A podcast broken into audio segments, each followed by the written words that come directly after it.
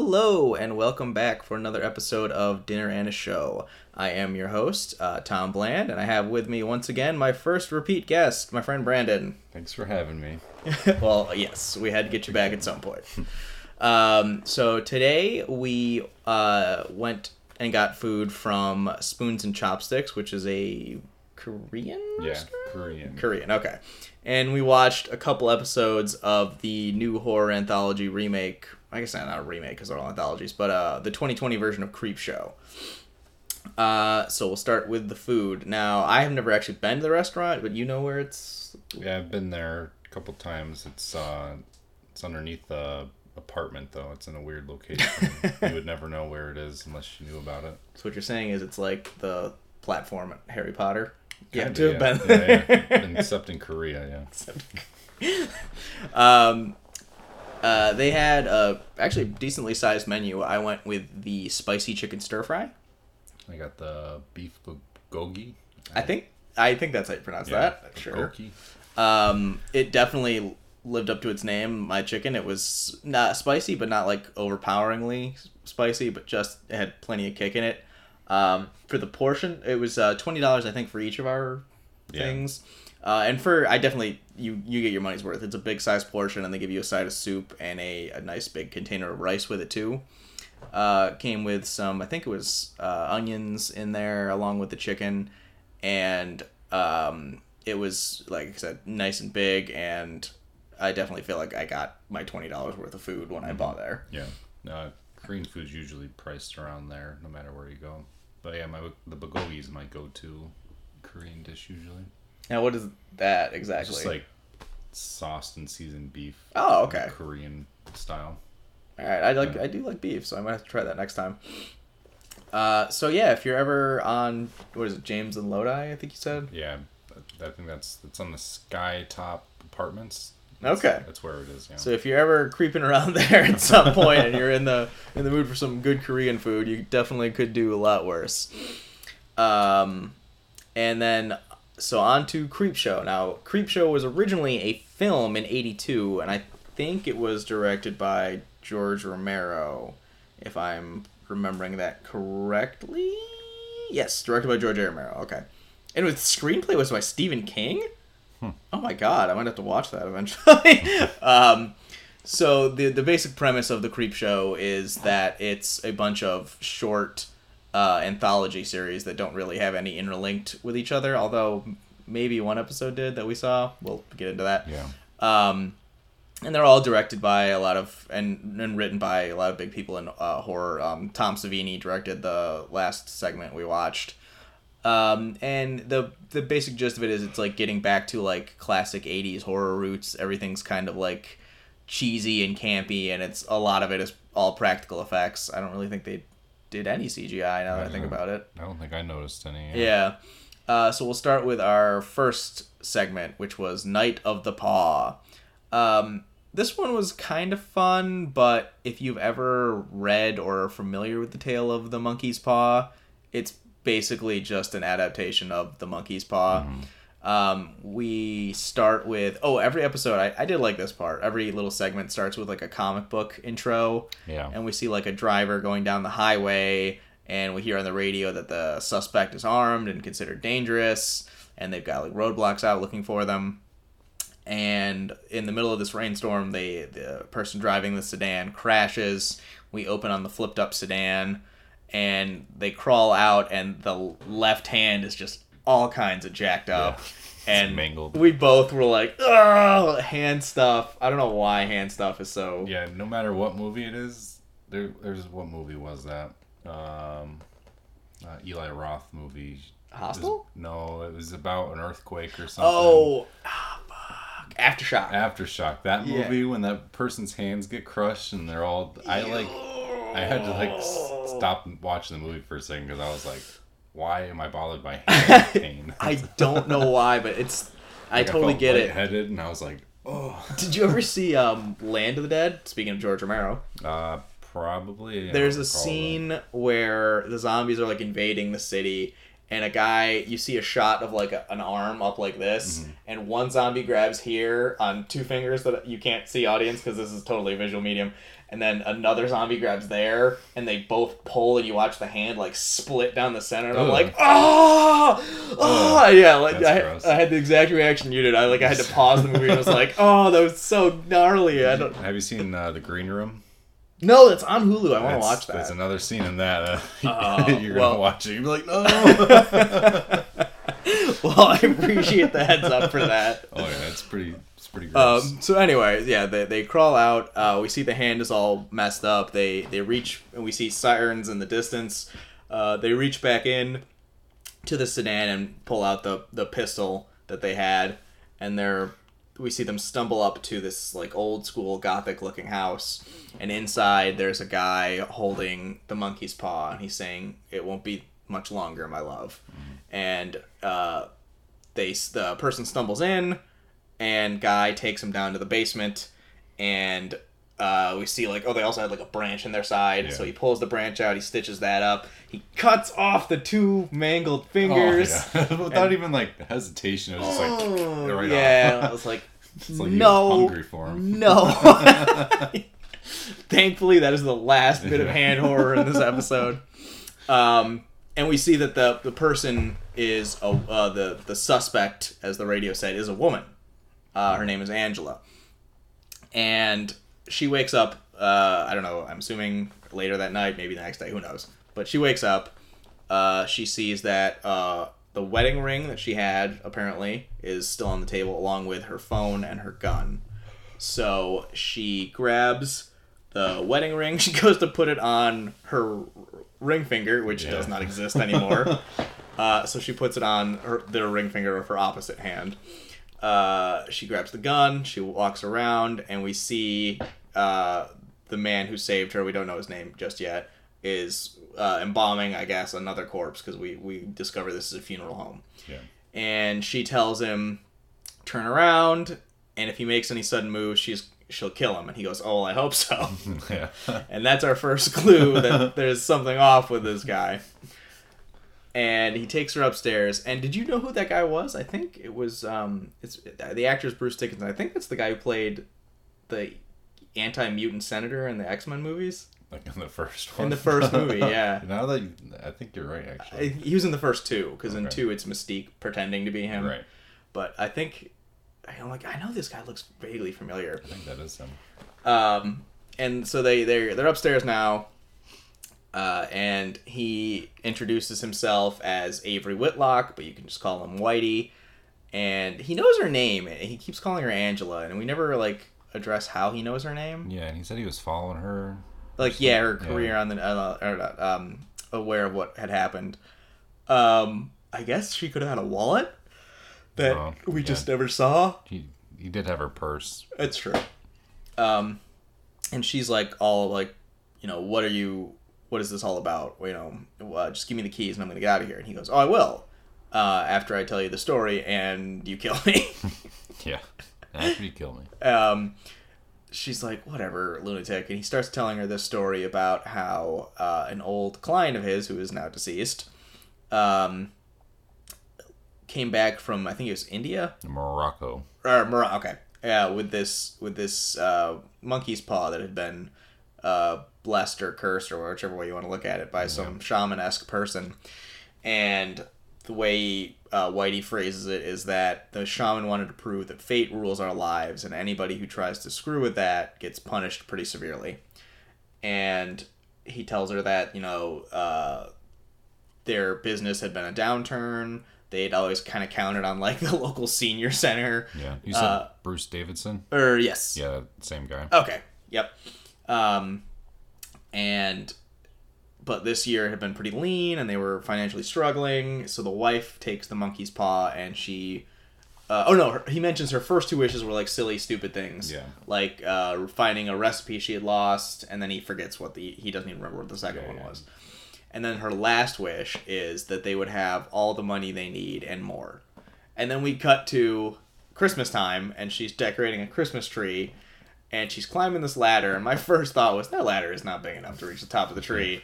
And Brandyn noted, like, the staircase Yeah. probably would have been better. Yeah, it was right there next to it. Uh, yeah, it was a, it was a giant spiral staircase. It, it would have worked. Uh, and we hear her fall and scream, and Whitey comes around the corner and she's laying there dead, blood leaking out her mouth, Yeah.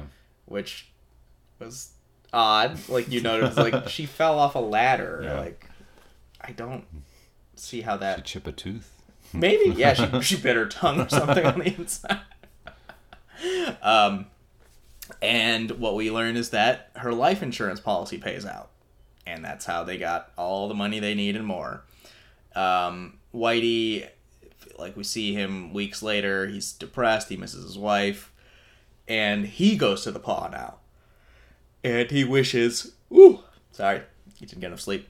uh, he wishes for his wife back, and like the lights flicker and it's all creepy and spooky, but nothing happens. And he says he waited for days and and weeks eventually, but still she didn't show up. And he thought he was being punished or something.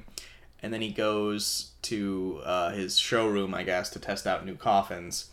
And that's when he gets this like flash of like a zombified Yeah. Marjorie, and he realizes that the coffins are like locked and designed to keep people in and that she was buried so she's still there Mhm.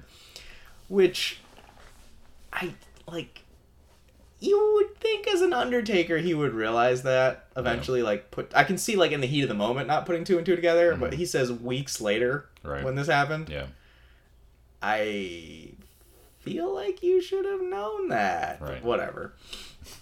Um, he panics and drives to the cemetery, and I love this part because when we get to the cemetery, there's like this ridiculous, kitschy like backdrop of like fog and like bad '80s looking Yeah. gravestones. I appreciated that part of it though. I loved it. Yeah. It was hilarious. And he digs her up, and you sure enough you hear like s- smacking or something from inside the coffin. He opens it up, and she's definitely in there, all zombied out. Maggots. yeah, crawling all over her face. And uh, he takes a little pair of scissors, and I forgot that they stitch her mouth shut Mhm. on the. So he like he yeah he, Why do they do that? uh, it's just I guess so that no jaw or like gas escapes the body or something. I don't know. I'd have to ask an Undertaker. Yeah. Uh, and he so he snips the stitches in the mouth open, and then he kisses her, which is like, no, Yeah, that was weird. she's rotted and gross with maggots on her face. Don't do that. um, and Love knows no bounds. I apparently Bruce Davison doesn't care. Uh, then he what is he? He turns around to do something.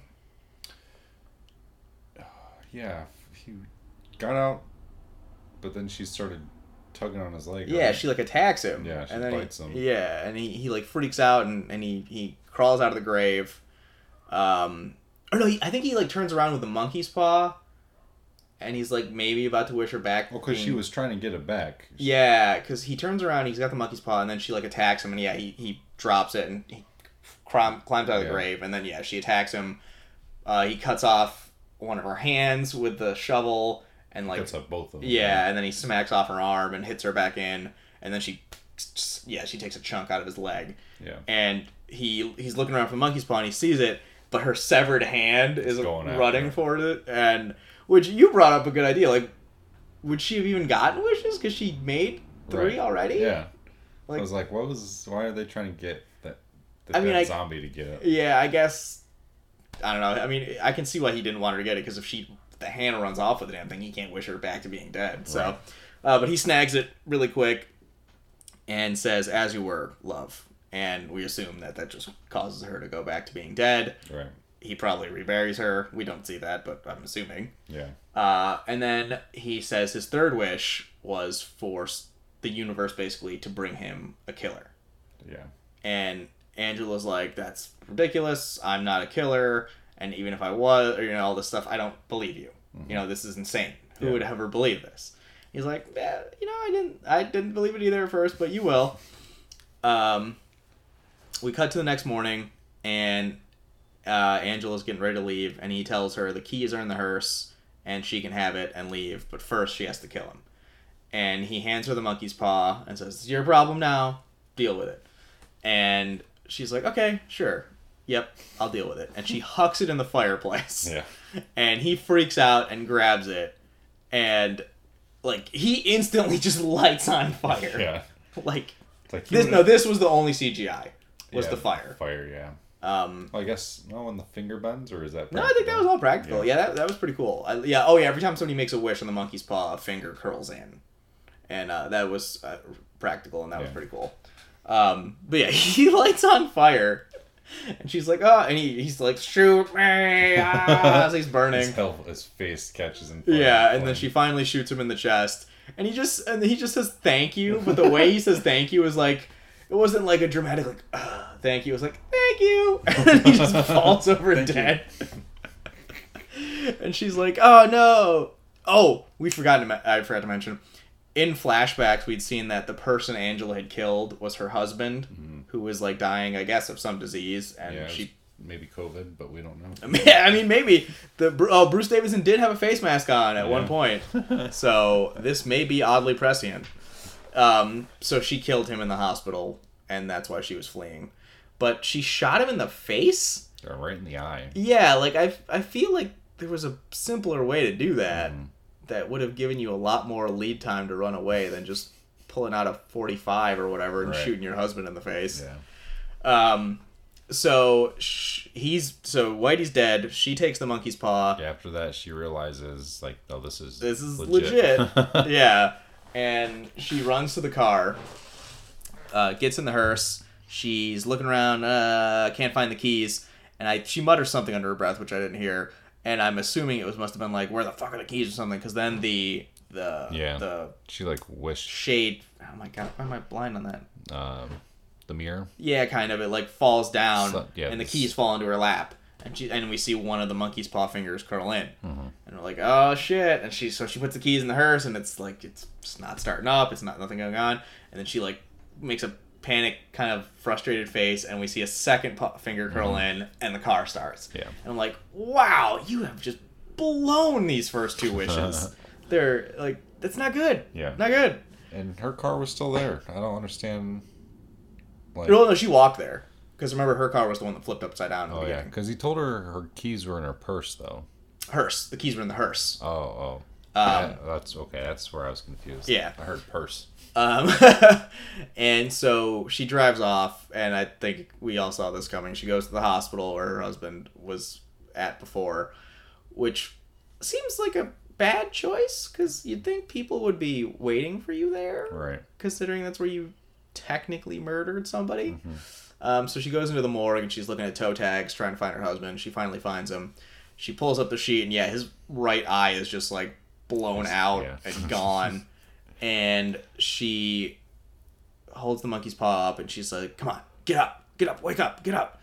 And she's like, "Oh, this is bullshit." She throws the monkey's paw, and the lights start to flicker. And right as I say, "Oh man," like the way she worded that, you think they're all gonna sit up, and then when the lights come back on, sure enough, all the corpses in the morgue room are sitting up. And she's like looking around, freaking out, and then her husband sits up and pulls her in for a kiss, but then we see like blood start to, you know, pull, just drop down, and it starts to fall on the monkey's paw, and then it cuts out. Um, now, as I said, this is an anthology series, and none of these episodes are supposed to be directly related. But this next episode segment we're about to cover could potentially have been related because we'll we'll show you. Um, so the next one is called like the bad time and Misty something. Hold on, let me get the booklet. I've got the episodes. Uh, booklet, booklet, booklet. This is the zombie. Yeah, the other zombie. Yeah.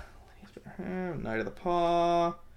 Time is tough in Mon- Musky Holler. Um, That one was weird. yes. So we open up on a fenced in kind of. I thought it was a prison at first, but then I noticed that there's cops in the, the prison. So I'm like, oh, is this going to be like a weird, like the inmates have taken over and run the asylum or something? Right. Or. And so we get this guy who is what was his name? Lester M. Barclay. Yep. And he's just like screaming down an empty hallway, like, you know, you got time to fix this, we can make it right, and you, you know, he's going on and on about how this is, you know, they need to they need to let everybody out.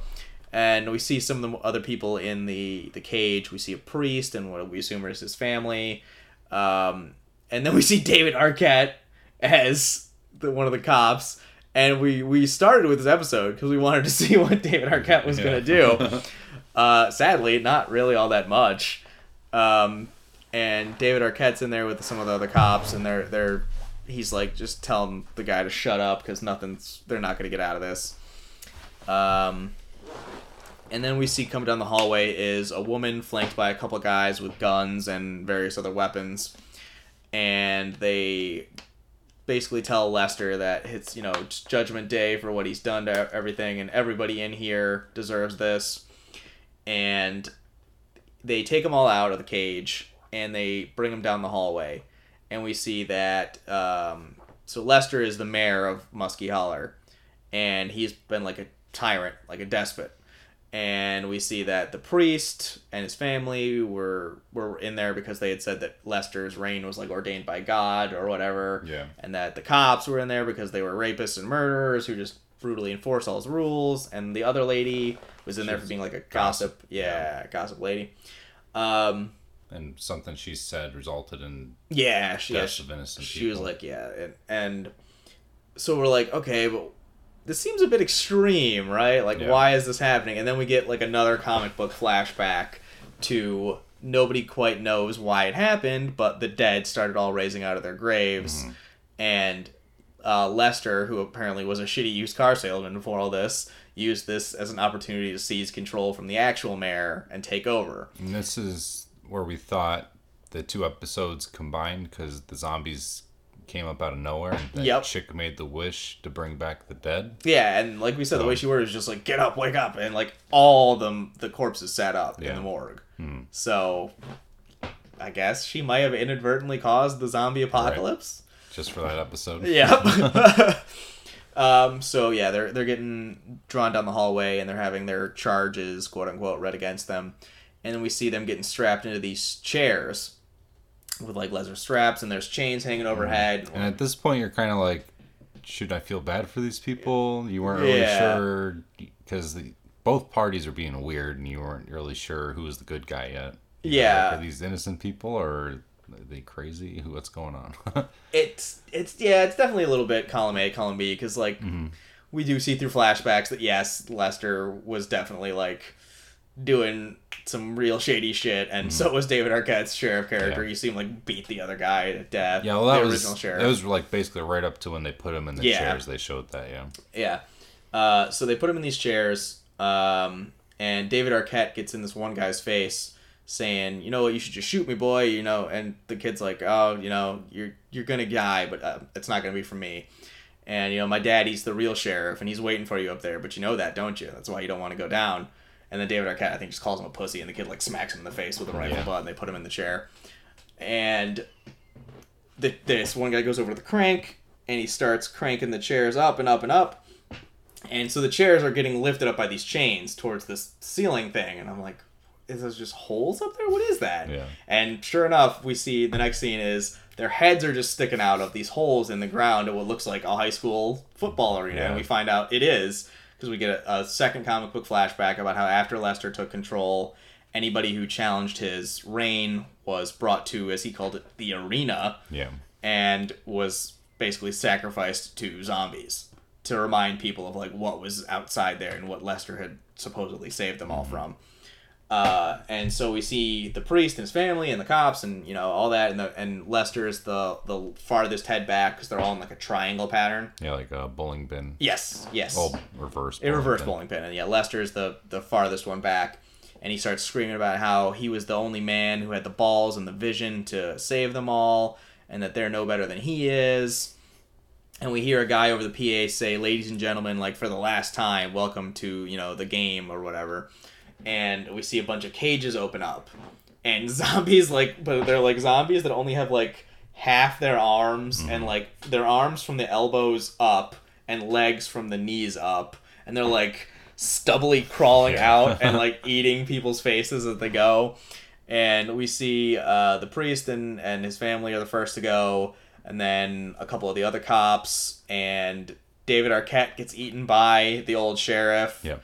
Um, the gossip lady gets killed by one of the people she told a story about, Mm-hmm. and then the last one is Lester, and Lester gets eaten by the original town mayor. Yeah. and it, we see his face get ripped off and eaten. Which I will like- say the the zombie effects for like or the the effects of like the faces being ripped off and stuff that was pretty gross and, Mm-hmm. Yeah. Mm-hmm. in, in a good way. Like practical effects are always better than CG Yeah. say it before I'll say it again. Um, and that's pretty much where we end it. That one cuts. That was a pretty quick one in comparison. Yeah. And I can understand why we got those two like comic booky flashback scenes because that would have been where you would have had to sink the most money into is like Right. showing the zombie apocalypse happening all around the world. Right. Um, so that was the first episode with the paw and and the Well, episode five, technically. well, yes, right? that's the first episode we watched. Uh, Times are tough in Musky Holler. Um, it was good. The first episode there that we watched because eh, I like I said I appreciate practical horror effects. I appreciate creepy stuff like that, and I love the kitschy '80s ridiculousness that was uh, the paw. Um, but the the knocks against it are, I mean, the paw really is the Night of the Paw is really just it's just a remake of the monkey's paw story with some extra stuff at the end with a 2nd character getting I've never the seen the paw. monkey's paw. It was a book we had to read in high school. Um, and it's a real a book, it's a short story Okay. because it's Is it a movie adaptation? um, I don't think so. I'm sure at some point somebody did a monkey's paw adaptation, but the basic premise of that one is um, a wife and husband get the paw, just like in the in the show. Uh, the husband wishes for enough. He wishes for like a hundred pounds or whatever because they're British, and their son who works in a factory gets killed by machinery, and they get a hundred pounds compensation. And and so he's like, oh shit, and then he wishes his son was back alive, mm-hmm. and again, nothing immediately happens. But then a couple days later, the son has dug out of the grave, mm-hmm. and we like that they hear him coming up, like we hear him coming up the stairs, and that's when the husband like panics and like grabs it, and then wishes his son was back dead, you know, dead again. Yeah. And then we just see the the wife comes outside of the room, and there's nothing there, but like they see muddy footprints where the kid was. Mm-hmm. So they added uh, like the Angela character to give Right. it some more story and like extra after that, but it's really it was basically just a straight adaptation. Um, and Times Are Tough in Musky Holler was fun, but like we said, we watched it to see with David Arquette, and David Right. Arquette was not in it all that much, and it was really short too. It was Yeah. what like ten minutes maybe. Yeah, if um, Um, but it was fun. It I was like they would be like half hour each. yeah, kind of. That's what I thought. It'd be like an hour thing, and each thing would get about. Yeah. a half hour. Um, so then we move on to the last episode, episode six, in this in the season, uh, which is Skincrawlers. Uh, this one was fun. This was a bit Mm-hmm. longer, and again, this was all practical. I think this also had CG for Uh, the one scene of the eels swimming. Yeah. I was just thinking that. um, but the basic is we uh, Dana Gould is our main character Henry, and Henry is an overweight guy who's he's not like unhappy, but he just wishes he could be thin. Um, I mean, he is eating a lot of candy bars for a guy who's trying to lose weight. Yeah.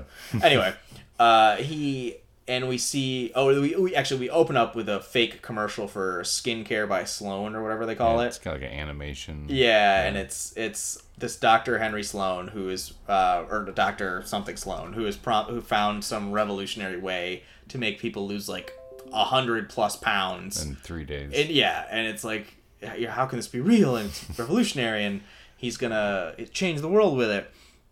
So we see Henry sitting in a room full of other overweight people.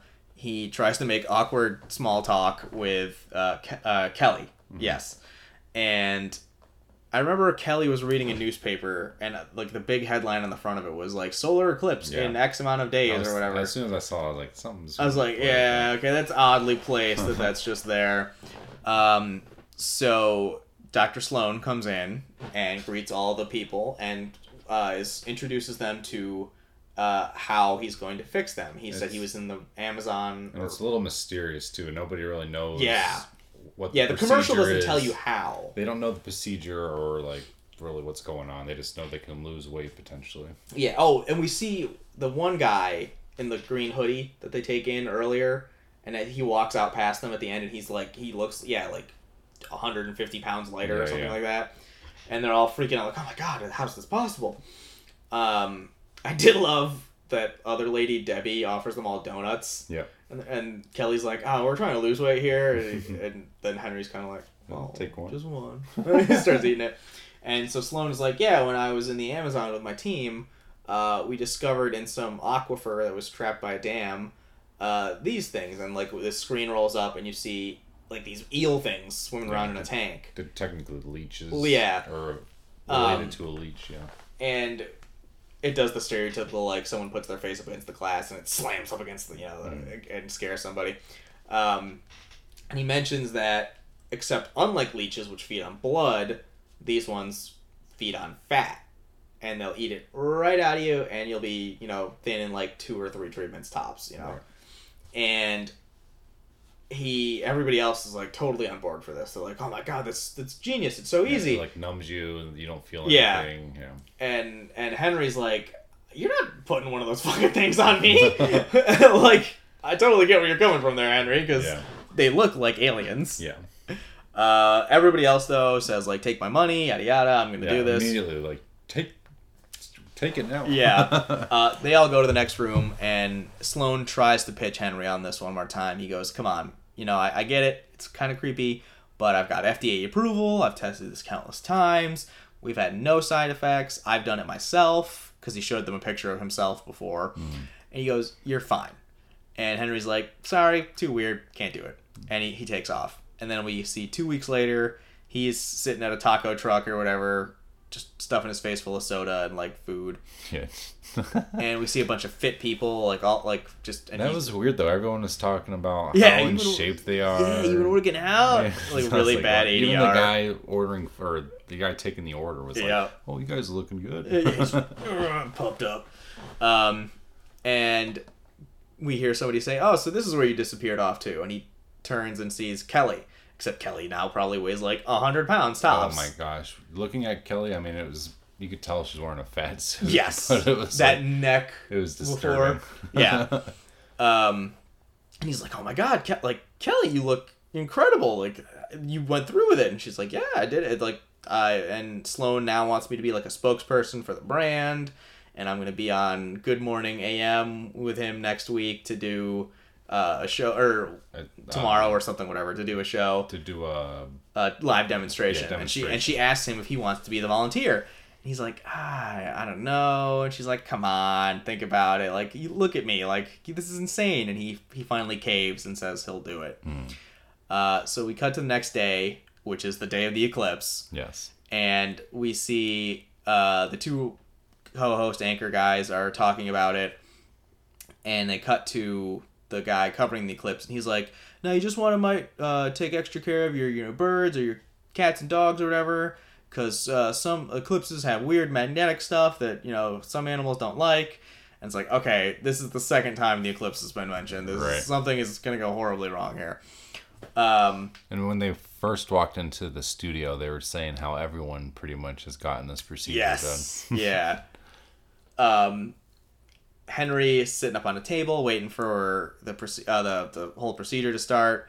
Uh, the doctor is talking to the anchors, and they cut to commercial. And the doctor comes over and says, "You ready to change your life?"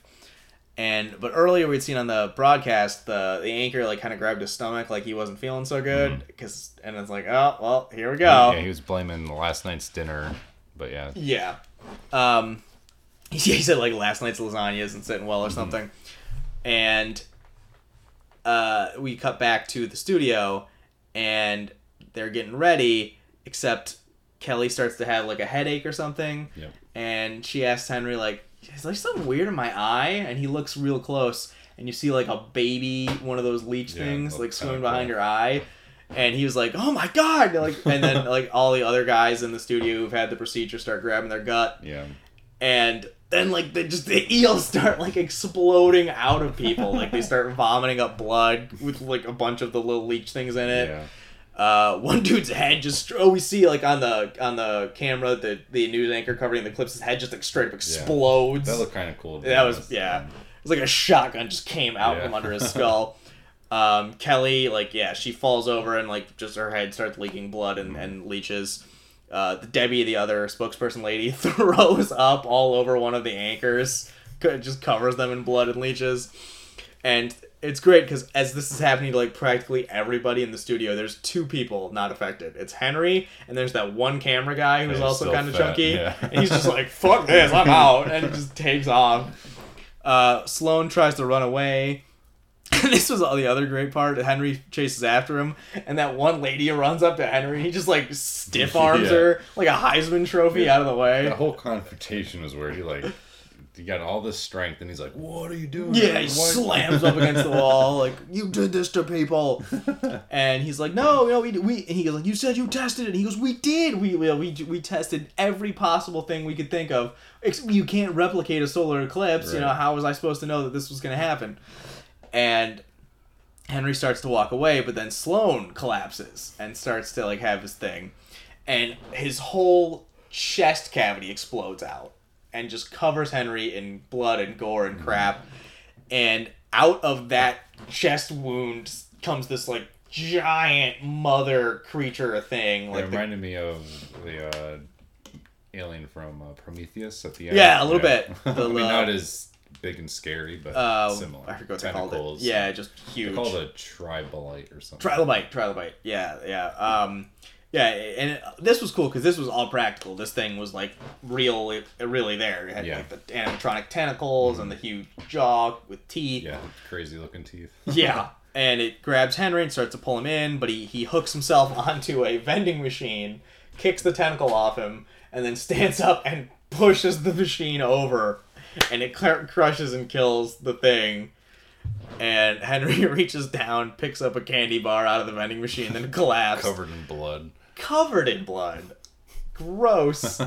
Rips open the wrapper, takes a huge bite, and then turns around and looks at the camera, and Just then it smiles. just, just kind of smiles, and it yeah. and then we see a guy running behind him who slips on blood and falls, and then we cut out.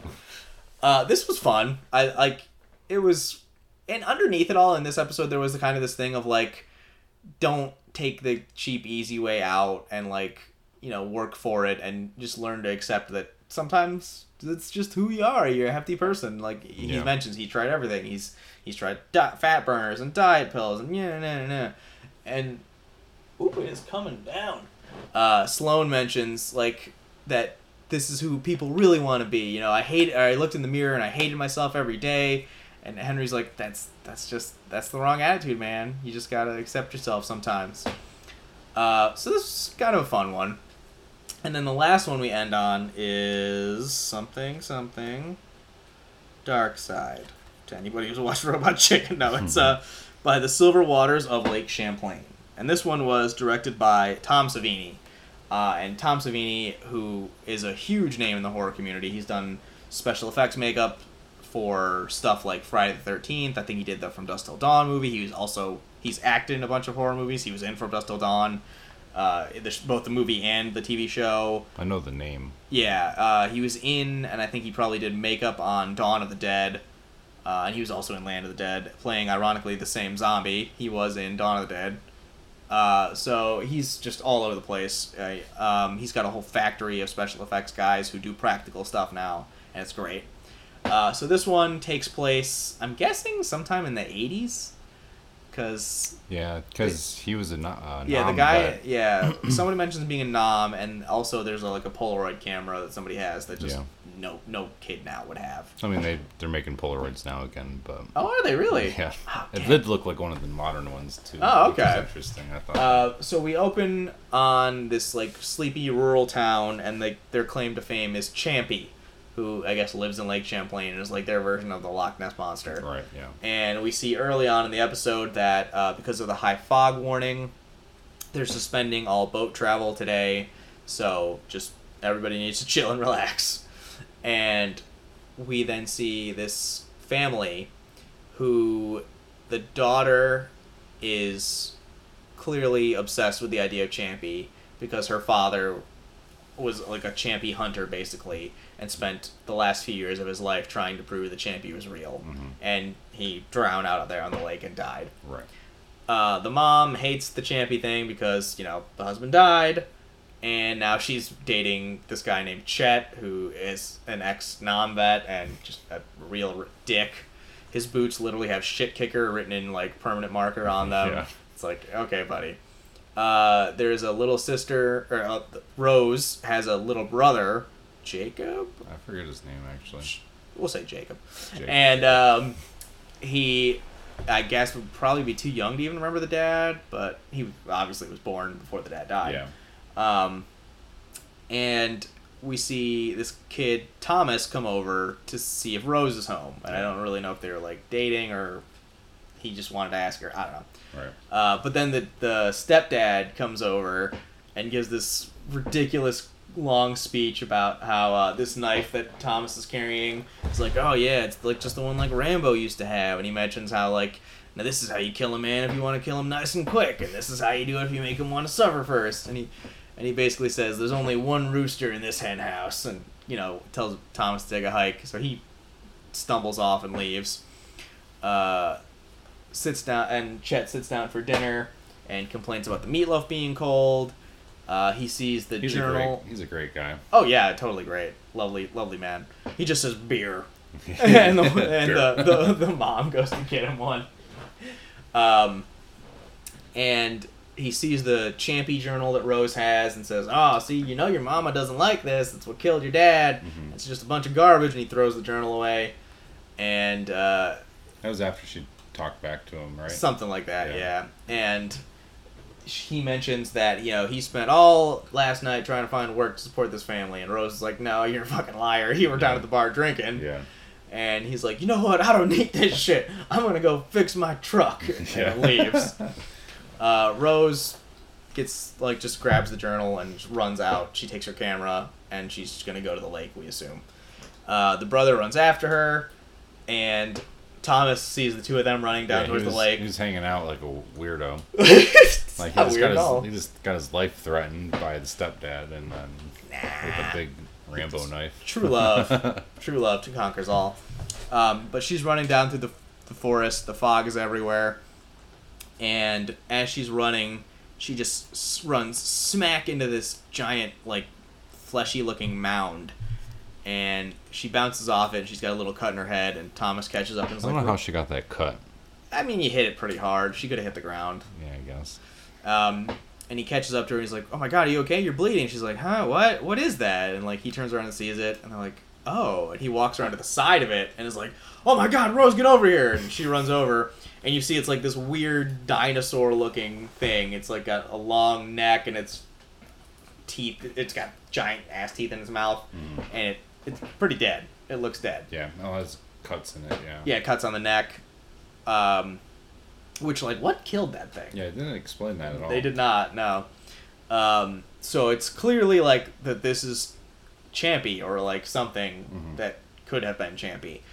And Rose is like, oh my god, it's real, you know, dad was right. And she tells the story about how when he was fishing one day and he ignored the fog warnings, her dad, you know, had an accident. And then they found him on the beach the next day, unconscious. And when he woke up, all he would say, er, the first words he said were that Champy was real. Yeah. And then he spent the rest of his life trying to prove it. He went out again on a fog warning day, and this time when they found him on the beach the next morning, he was dead. Yeah. Um, then Thomas does something which he thinks is romantic, but I thought was disturbing. Yeah.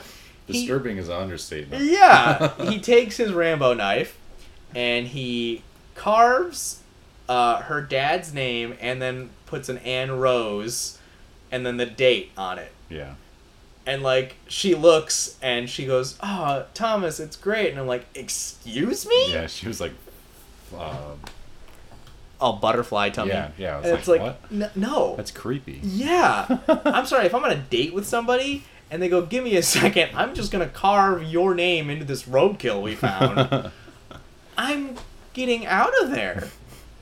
I don't even like when people do it on trees. Uh, Yeah, it's just weird. Yeah. Um, so the she sends her brother home to tell the mom that Champy's real. Uh, the brother runs home and is like, "Mama, mama, we found Champy!" But he's screaming at the top of his lungs. So Chet hears him Yeah. and says, "Oh God damn it!" And he like he thinks it's the Rambo kid going after Rose, Mhm. which I was unsure if they were like trying to subtly imply that Chet was trying to bang Rose too, in addition to the mom, because he said there's only room for one rooster in this hen house. Like, Yeah, that was weird to say. yeah, and I'm like, oh, I don't like any of this. um, so Chet goes down to the lake. He sees the, this dinosaur thing and is like, "Holy shit, it's real!" You know, maybe your dad your dad wasn't crazy after all. Well, I guess he's gonna be happy now to look down and see that I'm gonna finish what he started. And she's like, "No, my dad discovered it, and it's you know, it's it's our discovery. And uh, Thomas tries to stand up to Chet. Doesn't go well. Nope. Chet takes the knife out and uh, says, "You know what? Let's make it interesting." He throws the knife down at Thomas's feet and says, "Go ahead, go for it." And Rose is like, "This is no, don't do it. Yeah. No, this is a bad idea." He doesn't listen, and he gets knocked around a little bit.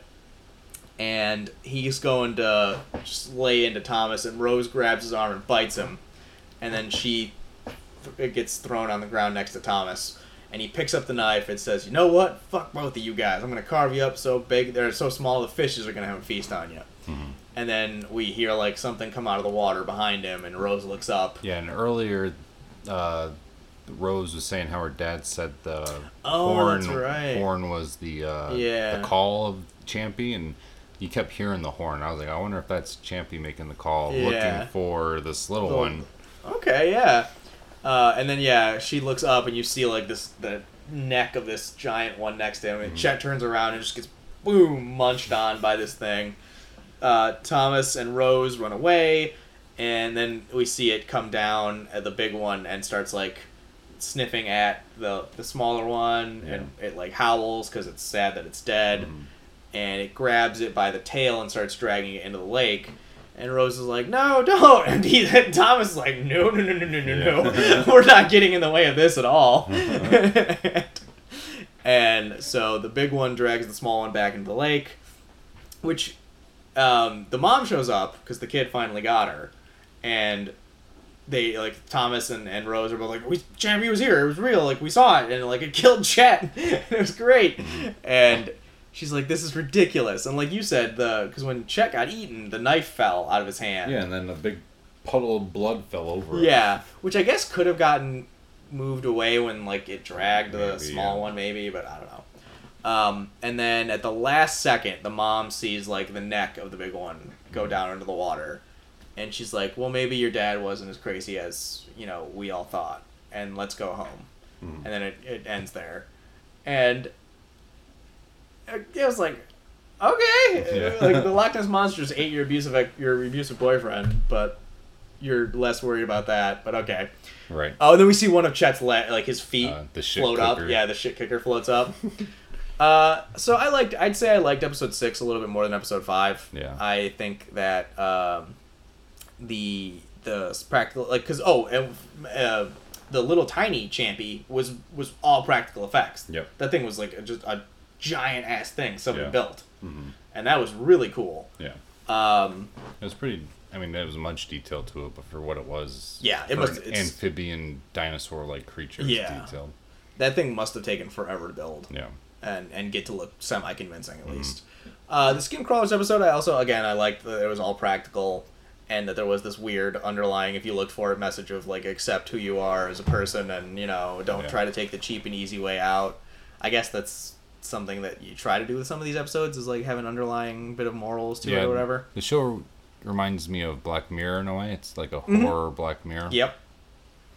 Uh, I still gotta watch more of that. Uh, but this was fun. You know, I, I had fun with it. I'll, I'm definitely gonna go back and watch the other four episodes because there's only a six episode season with two segments per episode, so twelve total.